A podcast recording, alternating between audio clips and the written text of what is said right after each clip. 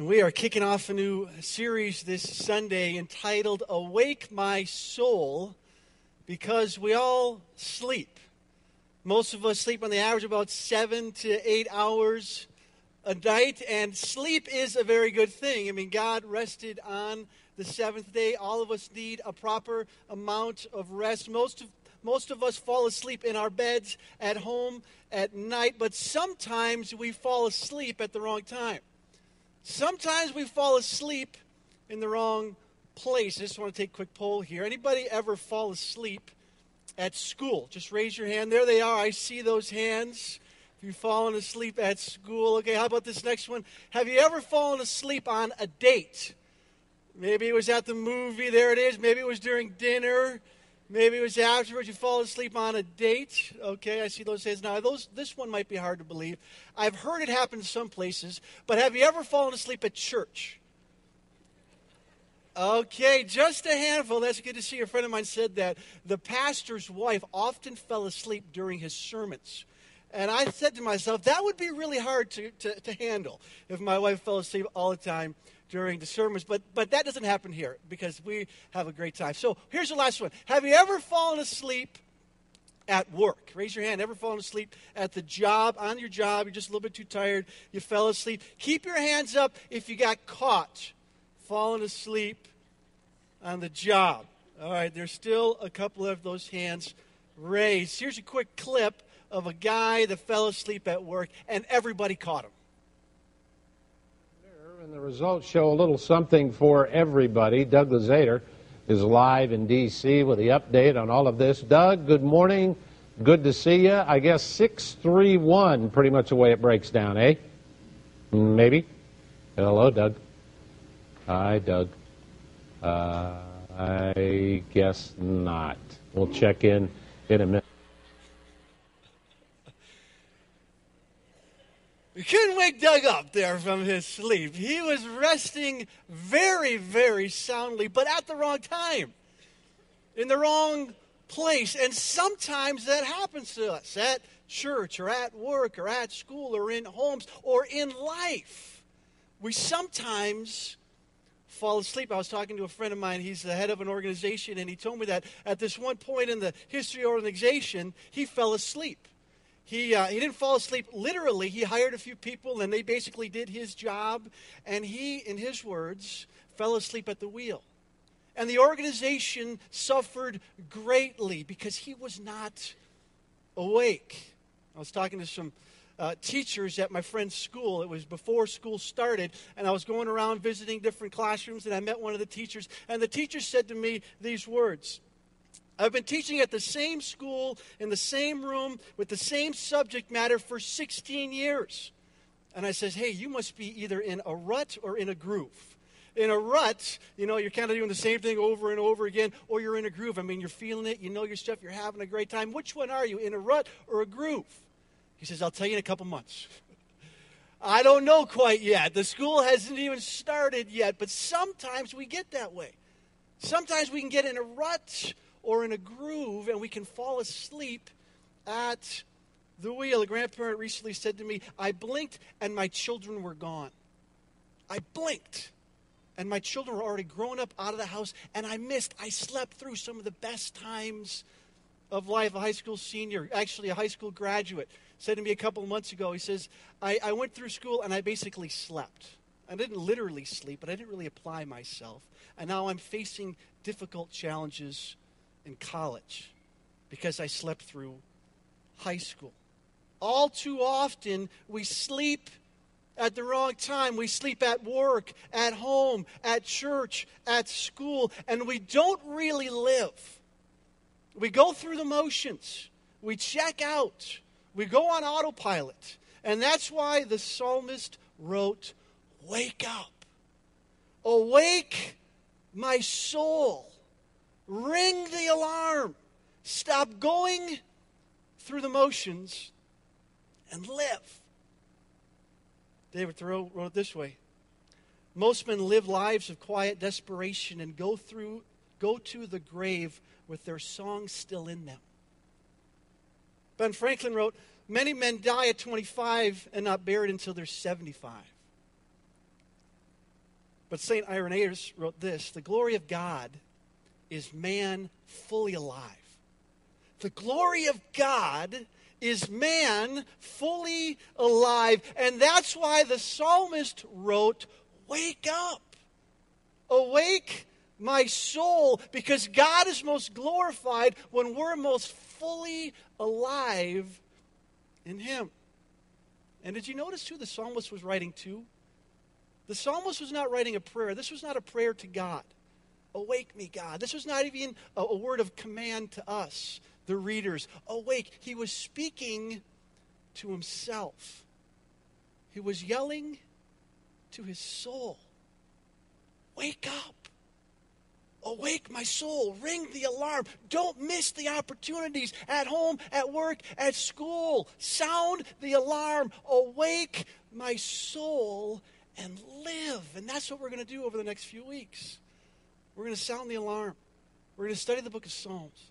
And we're going to awaken our souls and live for the things that matter most in life. See, we're at the beginning of a new series series is going to take us through the next couple of months until we get to December.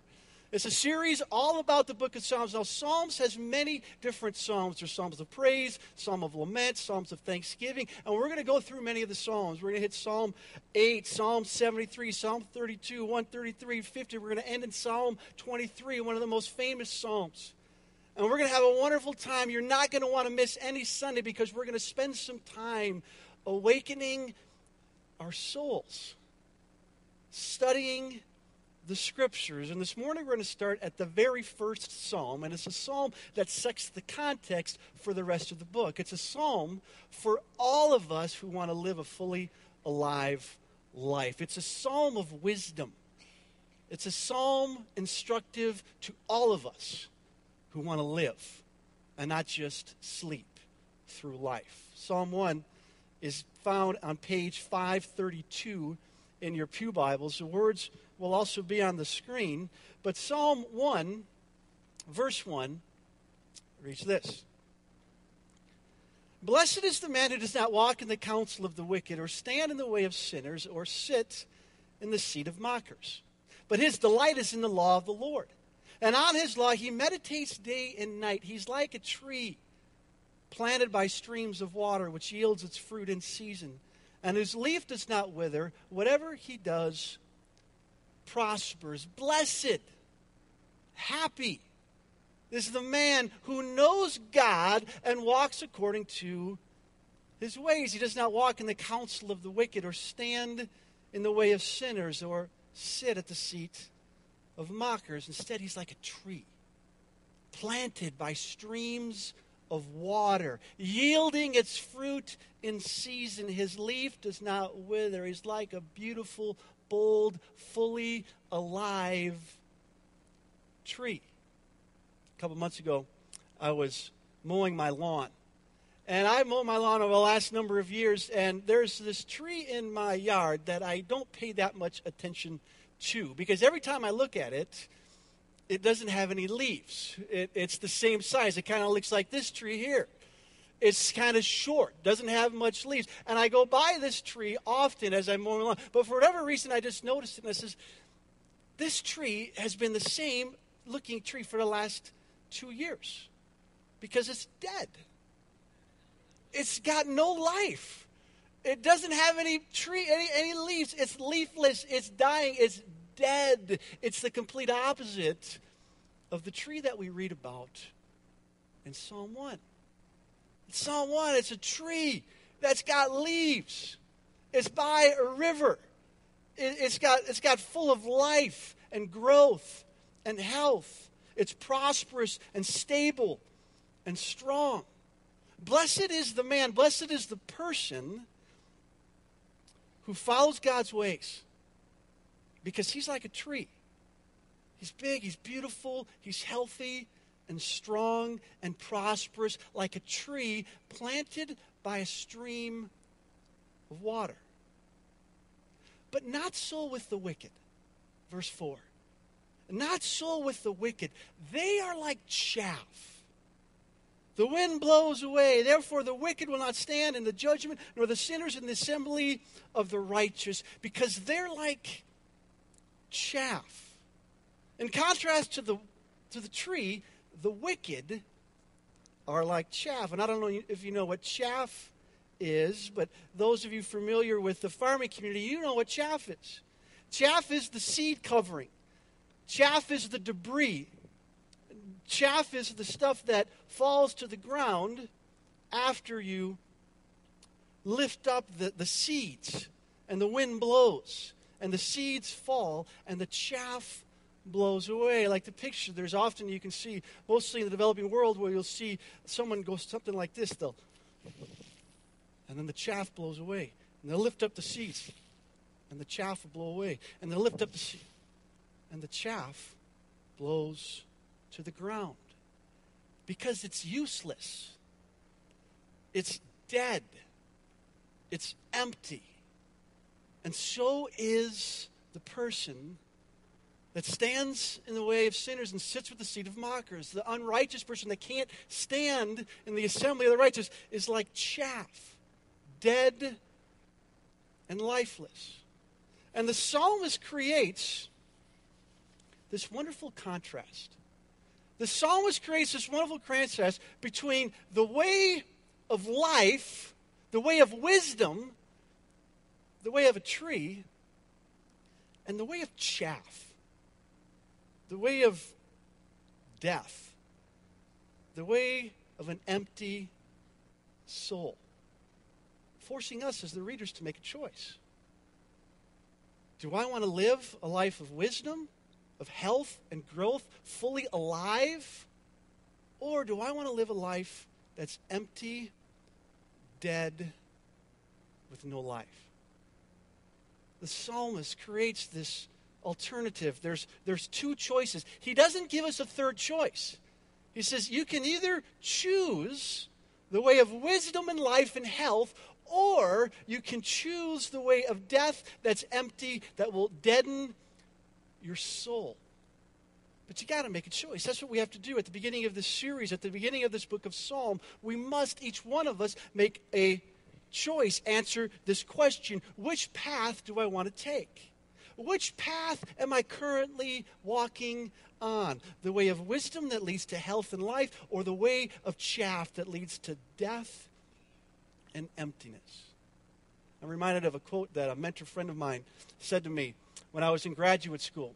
He said these words, they still ring true in my mind today. He said this You're as close to God as you choose to be. Isn't that a great statement? You're as close to God as you choose to be. And that's what the psalmist is saying to us. You have to make a choice. You can choose to be big and bright and beautiful in the Lord, or you can choose the path that's lifeless, empty, and dead, like chaff. The question is, what path do you want to take? How close to, to God do you choose to be? Do you want to awaken your soul and live? And I know that's why most of us are here this morning, because we want to live. We don't want to go through the motions. We don't want to live an empty life. We don't want to just go on autopilot. We want to live. We want to live a full, abundant, free life. We want to live wide awake. And did you notice the instructions that the psalmist gives us this morning for all of us that want to live a fully alive life? The psalmist wrote these words Blessed is the man who does not walk in the counsel of the wicked, or stand in the way of sinners, or sit in the seat of mockers. Meaning, there's some things that you must not do. There's some things that you need to stop doing. There's some things in your life that you need to avoid. If you want to be healthy and strong like a tree, you got to stop walking in the counsel of the wicked, standing in the way of sinners, and sitting in the seat of mockers. And did you notice the progression? It begins with just walking. You're, you're walking along in your day. You're walking along in your life. You're kind of minding your own business, and someone comes up and walks alongside you. And all of a sudden, you're walking in the counsel of the wicked. But then you stand, and the conversation goes a little bit longer and gets a little bit deeper. And you stop on your walk, and you stand a little bit. And then, after you stand a little bit, some other people come around, and you sit down. And all of a sudden, you're in the counsel of the wicked. You move from walking to standing to sitting, and it was so subtle. I mean, it was so innocent. You were just hanging out with a couple of friends. You were just going out after work. You were just on the internet. And all of a sudden, you find yourself sitting, becoming like those around you as a mocker distant, drifted away from God. I'm reminded of a quote that a high school graduate told me a couple months ago. He said this You are the sum total of the five people that you spend the most amount of time with. Isn't that a great quote? You're the sum total of the five people that you spend the most amount of time with. Not even the people that you like the most, not even people that you enjoy the most. Who are the people that you're sitting with? Not just walking with or standing with, but people that you're sitting with, because that's who you become. Proverbs said it this way He who walks with the wise grows wise, but a companion of fools suffers harm. You don't even have to be a friend with a fool, you just have to be a companion. And all of a sudden, you suffer harm. So choose your friends wisely because they have an enormous influence on your life. Soon you won't just be walking with them or standing with them, you'll be sitting with them and becoming one of them, drifting innocently but subtly away from God. And what God says to us is that there are relationships, there are activities, there are places that we go on the internet in our business practices, with our coworkers and friends that hinder our relationship with God. And we need to stop them. We need to stop going into those relationships. You need to stop flirting with that guy. You need to stop watching that program. You need to stop doing those activities after work. Why? Because they deaden your soul when you leave them, it feels like chaff, empty, dead. So stop it. Stop going there. And I know that things come to your mind when you think about the things in your relationships or your activities that deaden your soul. You leave those relationships, you leave those friends, you leave that activity, you leave that internet site, and you're empty inside. And God says, Stop that. If you want to live fully alive, if you want to live wide awake, if you want your soul to truly live, then stop going to those places that deaden your soul and start doing some new things. That's what the psalmist writes. He says, Stop going to the places that deaden your soul and start doing some things that will make you fully alive, like a tree planted by streams of water. He says there are actually two things that you must do if you want to live wide awake, fully alive, if you want to awaken your soul. Verse 2 says this But his delight is in the law of the Lord. And on his law he meditates day and night. Do you see what you need to do? Delight in the law of the Lord. Delight in the law of the Lord. If you want to be a productive, healthy, beautiful, vibrant soul, delight in the law of the Lord. And the law of the Lord is just the Word of God, it's the instructions of God, it's the entire Bible. And the psalmist says, read it, absorb it, delight in it. See it as valuable for your life, instructional for the choices that you make. Delight in the law of the Lord. I can remember when I started reading the Bible for myself. I, I started when I was 18 years old. Before that, I, I, I thought the Word of God was, was sort of this rule, set of rules, and some of the things that were trying to hold me down rather than build me up, so I didn't read the Bible that much. But when I was 18, I started reading the Bible for myself. I started in the Gospels, read all about Jesus. I thought, man, this guy's great. And I, I read Psalms and Proverbs, and I thought to myself, where has this, been, this book been all my life? Uh, This, this book is great. It's got so much wisdom and life and help. And this guy Jesus, it was amazing. I remember when I was uh, uh, 18, I was in my in my room, and uh, I was reading the scriptures in the morning and the evening. And my brother said to me, he says, "Chad, haven't you finished that book yet? You know, haven't you? Fin- I see you reading that thing all the time. Haven't you finished it yet?" I said, "No, and I don't think I ever will, because I delight in it. I love it. It gives me." perspective. It gives me purpose. It gives me life. That's what Jesus said. Jesus said these words to his disciples The words I have spoken to you, they are spirit and they're life. They're meaning. There- There's perspective and joy. Simon Peter responded by saying, Lord, to whom shall we go? You have the words of eternal life. You have the words that nourish our souls. You have the words that awaken our souls to enable us to really live. I delight. I value your word. But that's not all the psalmist says to do. Verse 2, he says this, but his delight is in the law of the Lord. And he meditates on it day and night. Now, meditate is not a word that we often use today. And oftentimes we think of meditate in some other religious practices. But meditate simply means to chew, to ponder, to think about, to absorb. It's where we get the phrase, you got to chew on it. You know, I got to I got to think about this for a little while. I got to chew on it. I got to ponder this. I got to absorb this. Anybody here like to go out for dinner, for, for out to eat to a restaurant for dinner? I see those hands. Okay. Anybody uh, have a favorite restaurant? You got a favorite restaurant? Okay, turn to your neighbor and just ask them, hey, what's your favorite restaurant? Just do that real quick. Turn to your neighbor. Hey, what's your favorite restaurant?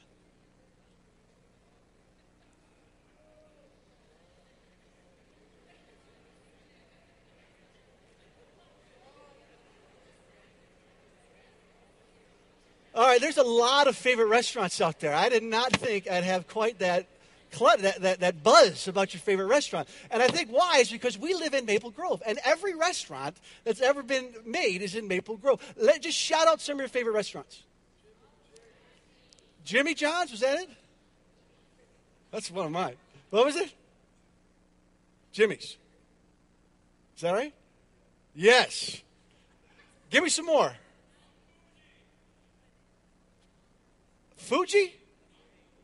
Up Fuji, that's a good one. How about over here? Benihana. Anybody else like Benihana? All right. One more over here. The River Inn. That sounds nice. Chipotle, that's a good that's a good one. Here's a nice question. Are there any meat eaters in the house? Just raise your hand if you're a meat eater. You just love a good piece of meat. All right, now let, let me ask you those of you that are meat eaters, would you rather eat at, and here's the slide, McDonald's or Manny's Steakhouse? McDonald's. Okay. Who wants to eat at Manny's Steakhouse? Okay, I see a lot of hands for Manny's Steak House. Now, I, uh, I picked up a, a friend of mine at the airport uh, earlier this summer, and I wanted to take him to a nice restaurant. And, and I was thinking Fat Lorenzo's right by the airport. I like Italian food. I thought, hey, we'll go to this small little place, Fat Lorenzo's. And I asked him, hey, what type of food do you like to eat? And he immediately said, steak. I said, "Well, you know, I'm not, I'm not much of a steak eater. I don't, I don't get out for steaks very much." And I was thinking in my head, you know, where's a good steakhouse? And I thought of Manny's. Now I've never been there myself. I just heard that that was a good place to get a piece of steak. So I said, "Hey, I think I, I know of a place." We go through the go from the airport, go downtown, stop at Manny's Steakhouse, and we, we go in and we sit down, and the waitress comes, and I knew I was in a special spot when the waitress came out and brought all the meat for you to order, right? They brought all the different slabs of beef, and he knew his meat, so he says, I'll take that one, and I'll say, and I said, and I'll eat the other half that he doesn't eat, because Manny's Steakhouse has got good steak, right? And, and so we sit down and we have this piece of meat that my friend chose. And something happened. I took my first bite. I was like, wow, this is pretty good. I took my second bite. I said, I don't think I've tasted anything like this before. This is not like my mother's steak. Sorry, Mom. This is really, really good. And I started to chew on this steak, and there was like a party going on inside of my mouth. Uh, one side of my mouth was jealous of the other side. It was just amazing the tasteful, the, the, the, the, taste that came through this steak. And then I noticed myself slowing down. I chewed a little slower. I absorbed the taste. I was thinking, man, this tastes really, really good. And that's meditation. It's like eating at your favorite restaurant. It's like eating a Manny's steak. It's slowing down and chewing and absorbing and pondering and consuming something tasteful that gives you life. That's what it means to meditate. And God says to each one of us this morning if you want to live fully alive, if you want to be a tree by streams of water, I want you to meditate. I want you to absorb. I want you to ponder. I want you to chew on my word because it'll give you life and perspective and purpose. Over the last couple of years, we've been using the SOAP devotional. Craig mentioned it earlier this morning. And the SOAP devotional is simply an acrostic that says Scripture, Observation, Application, and Prayer. It's in your program. I highly recommend that you use it. And you simply start with Scripture. We'll use Psalm 1 as an example. And we read Psalm 1 and we reread Psalm 1. And then we start to ask ourselves, we make some observations. What words are being repeated? What, what's the main point? What are the illustrations that could bring out some truth that I could apply to my life? Why did God even put this in the Bible? We make some observations, we ask questions of the text, and then we have some application. And we say, hey, I wonder how this applies to me. If you take Psalm 1 as an example, you see this illustration between the chaff that is dead and lifeless, and the tree that's full of life, that is wise. Blessed is the man that's like this tree that's wise, and foolish is the man that lives a life that's empty. And so you make these observations as you read the text, and then you're forced to ask the question I wonder which one I am. What path am I walking down? Do I really delight in God's Word? Am I meditating on God's Word day and night? And then you come to this application. The application is there a command to obey? Is there a sin to avoid or a sin to confess? And as I've been studying Psalm 1, I had to confess a sin. I don't delight in God's word quite the way I used to. I'm not meditating in God's word quite as often as I'd like. Not day and night, certainly in the morning, but not day and night. It's not consuming me. I'm not meditating like a good steak. And then it comes to this prayer time. And the prayer is simply God, make this truth that I read in your word true to me. I confess I'm not following this like I'd like to, so make me like a tree. That's how you apply God's word. Make me like the tree. I confess that I'm not quite there yet. I'm not choosing to follow God like I'd like to. Could you do something inside of me to desire your word and make me like a tree? That's how you meditate on God's word. It starts with Scripture, and then it goes to observation, application, and prayer. But it takes time. It takes a little time. You have to chew on it. You got to ponder it, absorb it. Because all too often, we grab for a cheeseburger on the run. And we think it's going to satisfy our soul, but it never does. So God says to each one of us, I want you to chew on my word like your favorite meal, like a steak at Manny's. I want you to chew on it absorb it. Let it sink and satisfy and awaken your soul. That's why I gave you the Bible to awaken your soul and live. And I know you got a lot of things going on.